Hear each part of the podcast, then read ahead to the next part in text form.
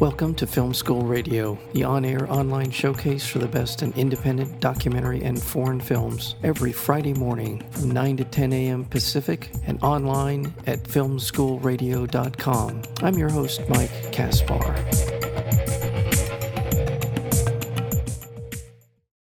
When 12 year old Itan, a straight A student, comes home from school in San Francisco, she is stunned to find that the furniture is upended and there's no trace of her mother, Joanna.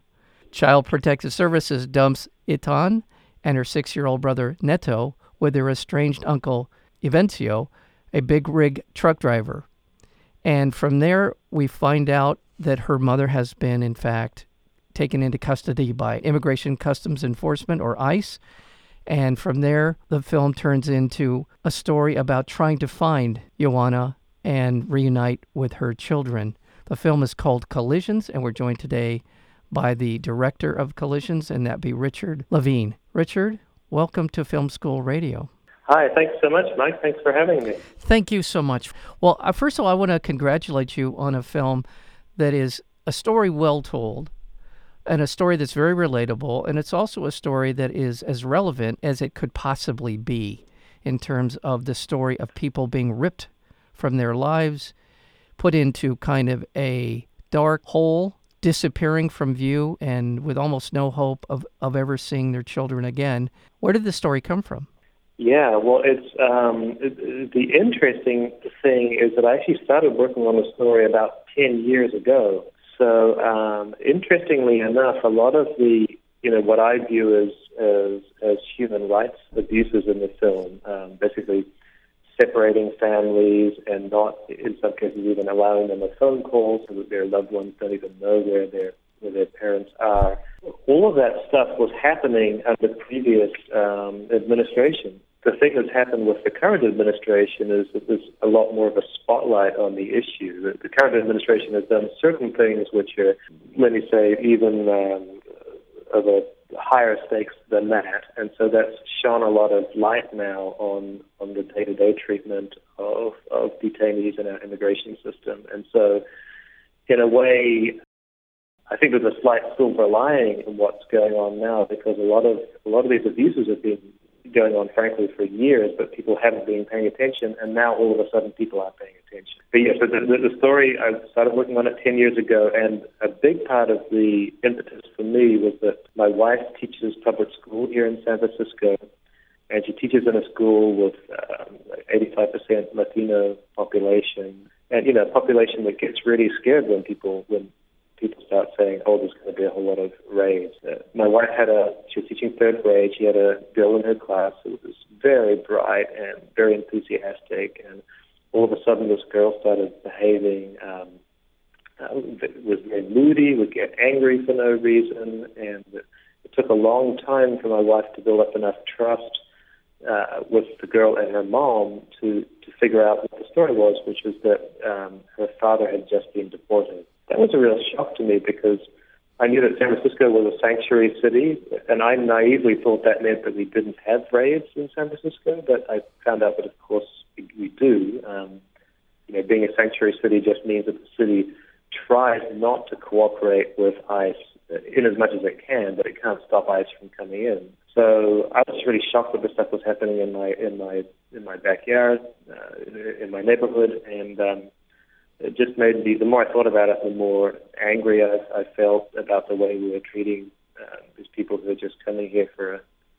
for a better life, and, and I couldn't let go of it, and so I started working on the working on the story. And then also about the same time, I met uh, Malin Alegria, who used to teach actually at that very same school, and she's now a wonderful author of um, of books for, um, especially for kind of middle school uh, girls. And she had a short story, which is basically the premise of this girl coming home from school and her mom being taken away by by the immigration police. And um, so I worked with her on the first draft of the of the script. But that was that was starting about ten years ago.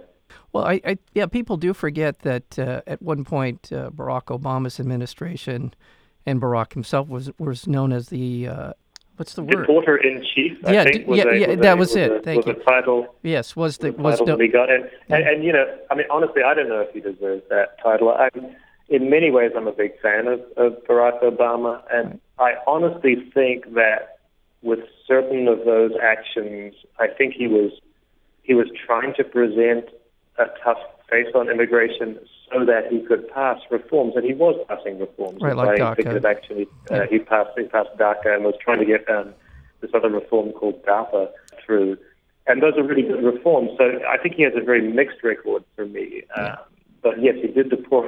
Ironically, he deported more people than Trump has managed to deport. And, right. and uh, you're right; a lot of people don't know that. Um, right. Well, and, and I and think again, it's not. It's, yeah. No, I, the thing is that now th- these measures are so much more draconian, and and the opportunity for redress or for appealing these decisions has gotten exponentially worse than it was under the Obama administration. Yes, I think, as I was saying, I think I think that's right. I think the the current administration has done certain things that are much more extreme than have ever been done before, and the consequences for people's lives is is is terrible, and it's happening every day. But I do think there's an opportunity because because people are paying more attention now, and, and I'm really hopeful that with a new a new Congress, hopefully, that some of these reforms uh, we've been fighting for for a long time might have a real chance. Right. Well, the the situation is much more cruel as well, and the circumstances that these people find themselves in, and which is, I mean, without getting way off into the a discussion about the politics, uh, the current political situation, it is in fact, it is there are echoes of it throughout uh, collisions, and this is at at its heart, it's a it's a it's a film about a family. It's a film about the relationship between a mother and her children, about an estranged uncle who who whose backstory is heartbreaking and who is at some point he has a good heart. And we know that almost immediately, but it takes it'll take some time for that to, to play out in the film. And it's just a it's a beautiful story. And I think the thing that in addition to that is it's so well told.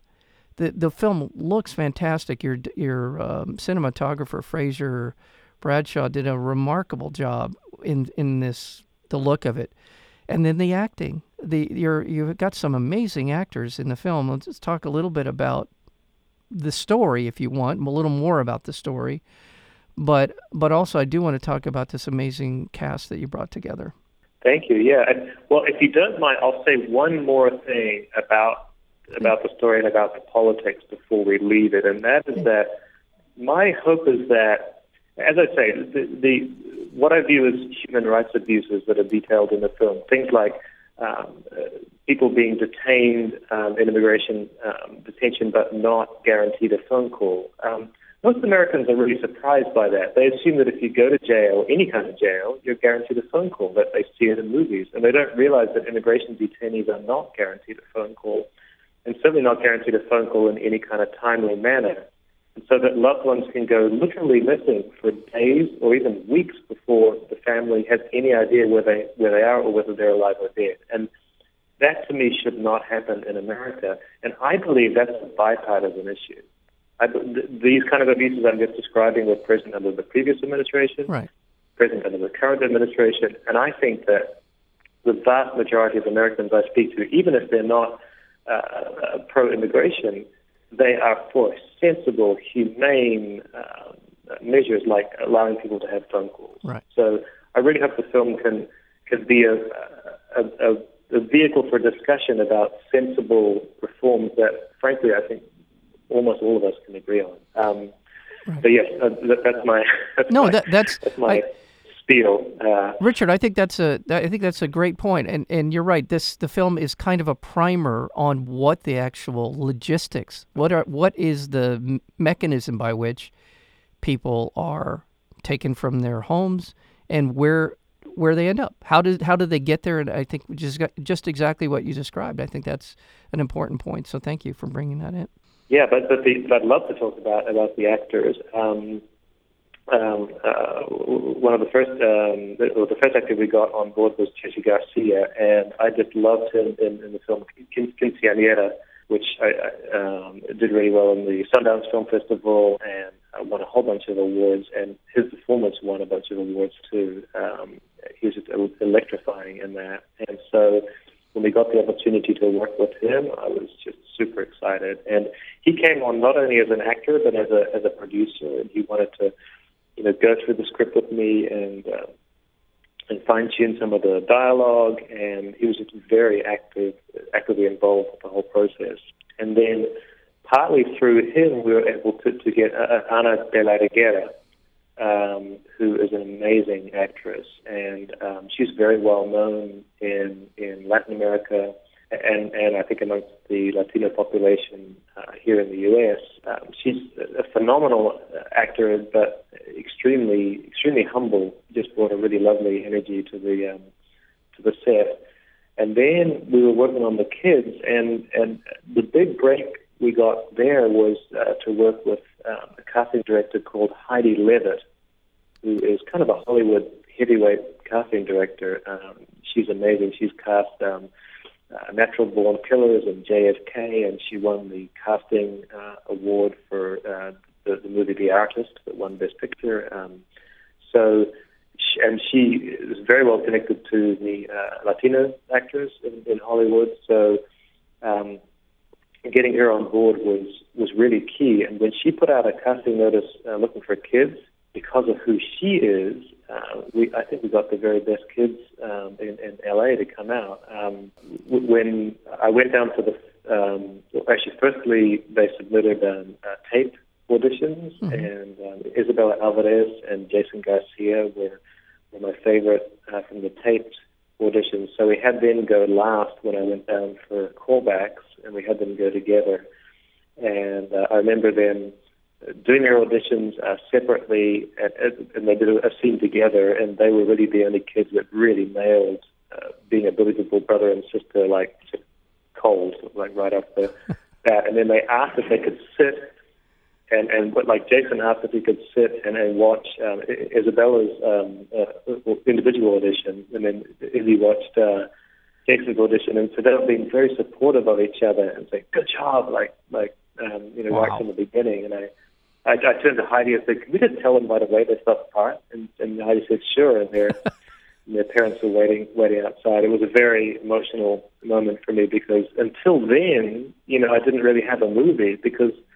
And I remember Jesse Garcia telling me, if we don't get amazing kids, this movie is not going to work yep. at all. Yep. So, uh, yeah. Absolutely, and you did. you got some really a yeah. pair of wonderful performers. Uh, and I mean, both of them are outstanding. And how old was Jason at the time that you were making the film, Jason Garcia? Jason was nine at the time, and and you know he looks a little younger than yes. he is, which helps us because in, in the film he's sort of supposed to be more like six or seven, but right. he was actually nine, and that that helped because he was just you know that much more able to um, to understand direction and so on. But right. as um, and Isabella, I think I was telling you Go ahead. She was only, she was only 12 when, when, when yeah. we shot this. So I'm sorry, I didn't mean. So I think she was like four. Yeah, she was only 12 years old when we shot this. I think she's 14 now. So, so yeah, phenomenal. People sometimes, you know, compliment me on the performance of the uh, of the child actors, and I, honestly, as a as a first time director, I would love to take more credit for that, but. Um, I really directed them exactly the same as the adults because they were such pros. They always had the first take you know, to themselves, and then I would make really minor adjustments. And the adjustments were never because the performance was off. It was more just that I was looking for a variation that I could I could use in the edit room potentially. So yeah, um, yeah. yeah they were phenomenal. Well, well, my take on their performance, uh, both of them, but I, I mean, Isabella Alvarez is one of the most self-possessed, confident young actors I've seen in a long time and I I never felt like she was playing to a camera. She was kind of looking for. She never looked lost in in what she was doing, and there's your there there's a lot of interaction with um, with adults in the film, and she is just she's fantastic. She's great. I mean, Jason as well. I, I'm not denigrating in any way Jason Garcia, but a lot of the sort of the catalyst for a lot of the action in the film is on her to to make it happen. Yeah, and, yeah.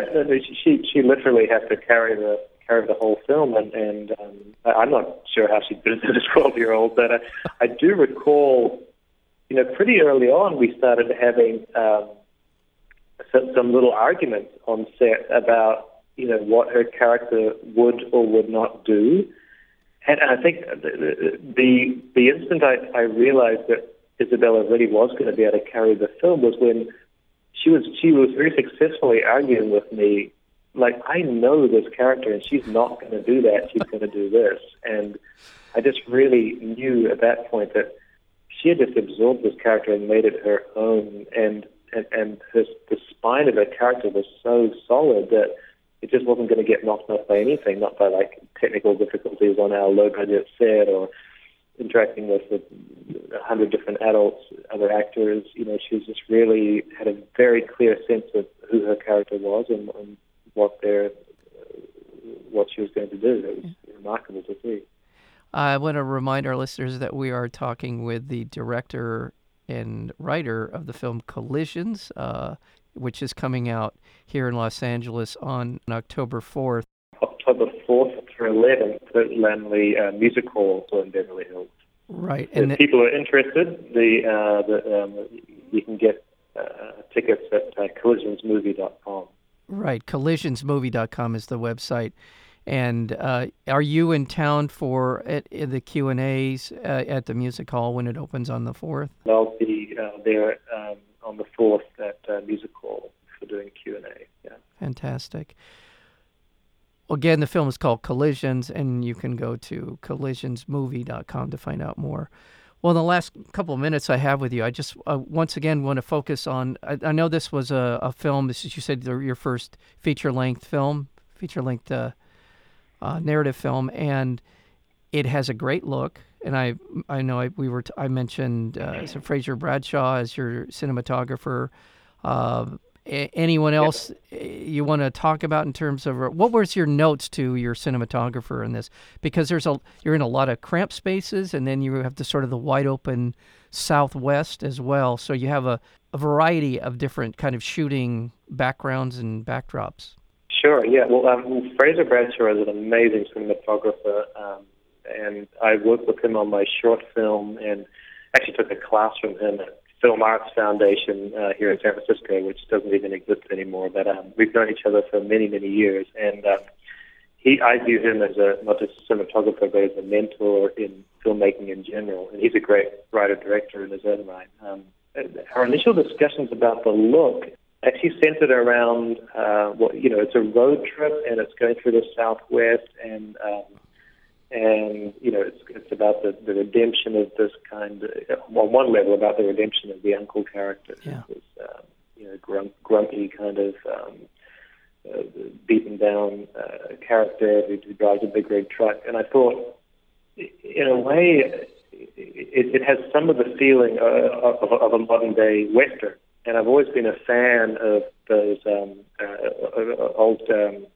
big uh, lovely Hollywood cowboy pictures like Butch Cassidy and, and the Sundance Kid, um, um, and, and you know earlier films as well. But I particularly love the look of that one. Mm-hmm. So I remember having discussions with Fraser about that, and we, we talked about low key, like very strongly backlit um, scenes, but, but both both outdoors and, and, and indoors. A lot of the indoors are very are very dark and kind of mysterious, with a lot of a lot of shadow, and the and so we we, we were on a limited budget to try to make that happen. But I think Fraser did an amazing job with trying to get that kind of moodiness and the the, the, the low key look uh, yeah. that we were looking for. Is, is, is that the right expression? I, I, I, yeah. I'm not a cinematographer, so uh, I, I, I mean, I mean, not a strong front light, but a, but a really strong backlight, and, right. and a lot of uh, sort of mood and suggestion that goes with that. Exactly. No, I, you're right. I, and the, sh- a lot of a lot of the, the film takes place in the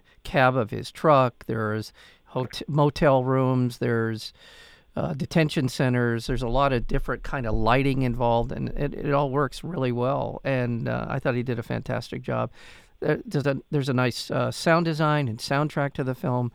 It's a it's really a very beautiful film to, uh, to just to look at, but also it's also a very emotionally involving film with uh, with this story. Yeah, and so that's that's Yeah, I, I, love to actually plug uh, plug for a second the, the, both the composer Justin Melland, who's in LA and did a phenomenal job, um, and also my sound mixer Alex Wilmer, who's up here in the in the Bay Area. Um, he's just a very creative uh, um, and very uh, has a wonderful attention to detail. We we actually we think that this is one of the few feature films. Um, out there that for which the ambient sounds of the film are entirely recorded with this Amboss mic that can actually record um, in, in full full surround sound. Um, and, and it's hardly ever done, even on bigger bigger Hollywood uh, pictures, because it's mm. just it's kind of a pain a, a pain to do it. But um, Alex really wanted to uh, to do it, including in the truck. You know, we have this Amboss microphone sitting in the truck cab, so you're literally surrounded by the real sounds of what it's like to be in a big rig, big rig truck. It's, um, yeah. And well, it was just a joy working with Alex. Yeah. Well, c- congratulations on the film. Congratulations on Collisions. Uh, it is, as, as we talked about earlier, begins its Friday through through uh, October 4th through October 10th at the Laemmle Music Hall. you got to go see this, uh, and you'll be there. Uh, Richard will be there for a Q and A on Friday, and I did. Did I hear you say Saturday as well for a Q and A um, at the? I'll just be there. I'll be there on Friday. Well, check it out. You can go to collisionsmovie.com to find out more about the film, and um, yeah, my congratulations to you on this. And with this film, I've, I feels like you're going to have a lot more future film projects in, ahead of you, and I hope you'll come back and join us again. Richard Levien, thank you so much for being here on Film School Radio. Thank you so much, Mike. It's a real honor to be on, be on your show, and I really appreciate it.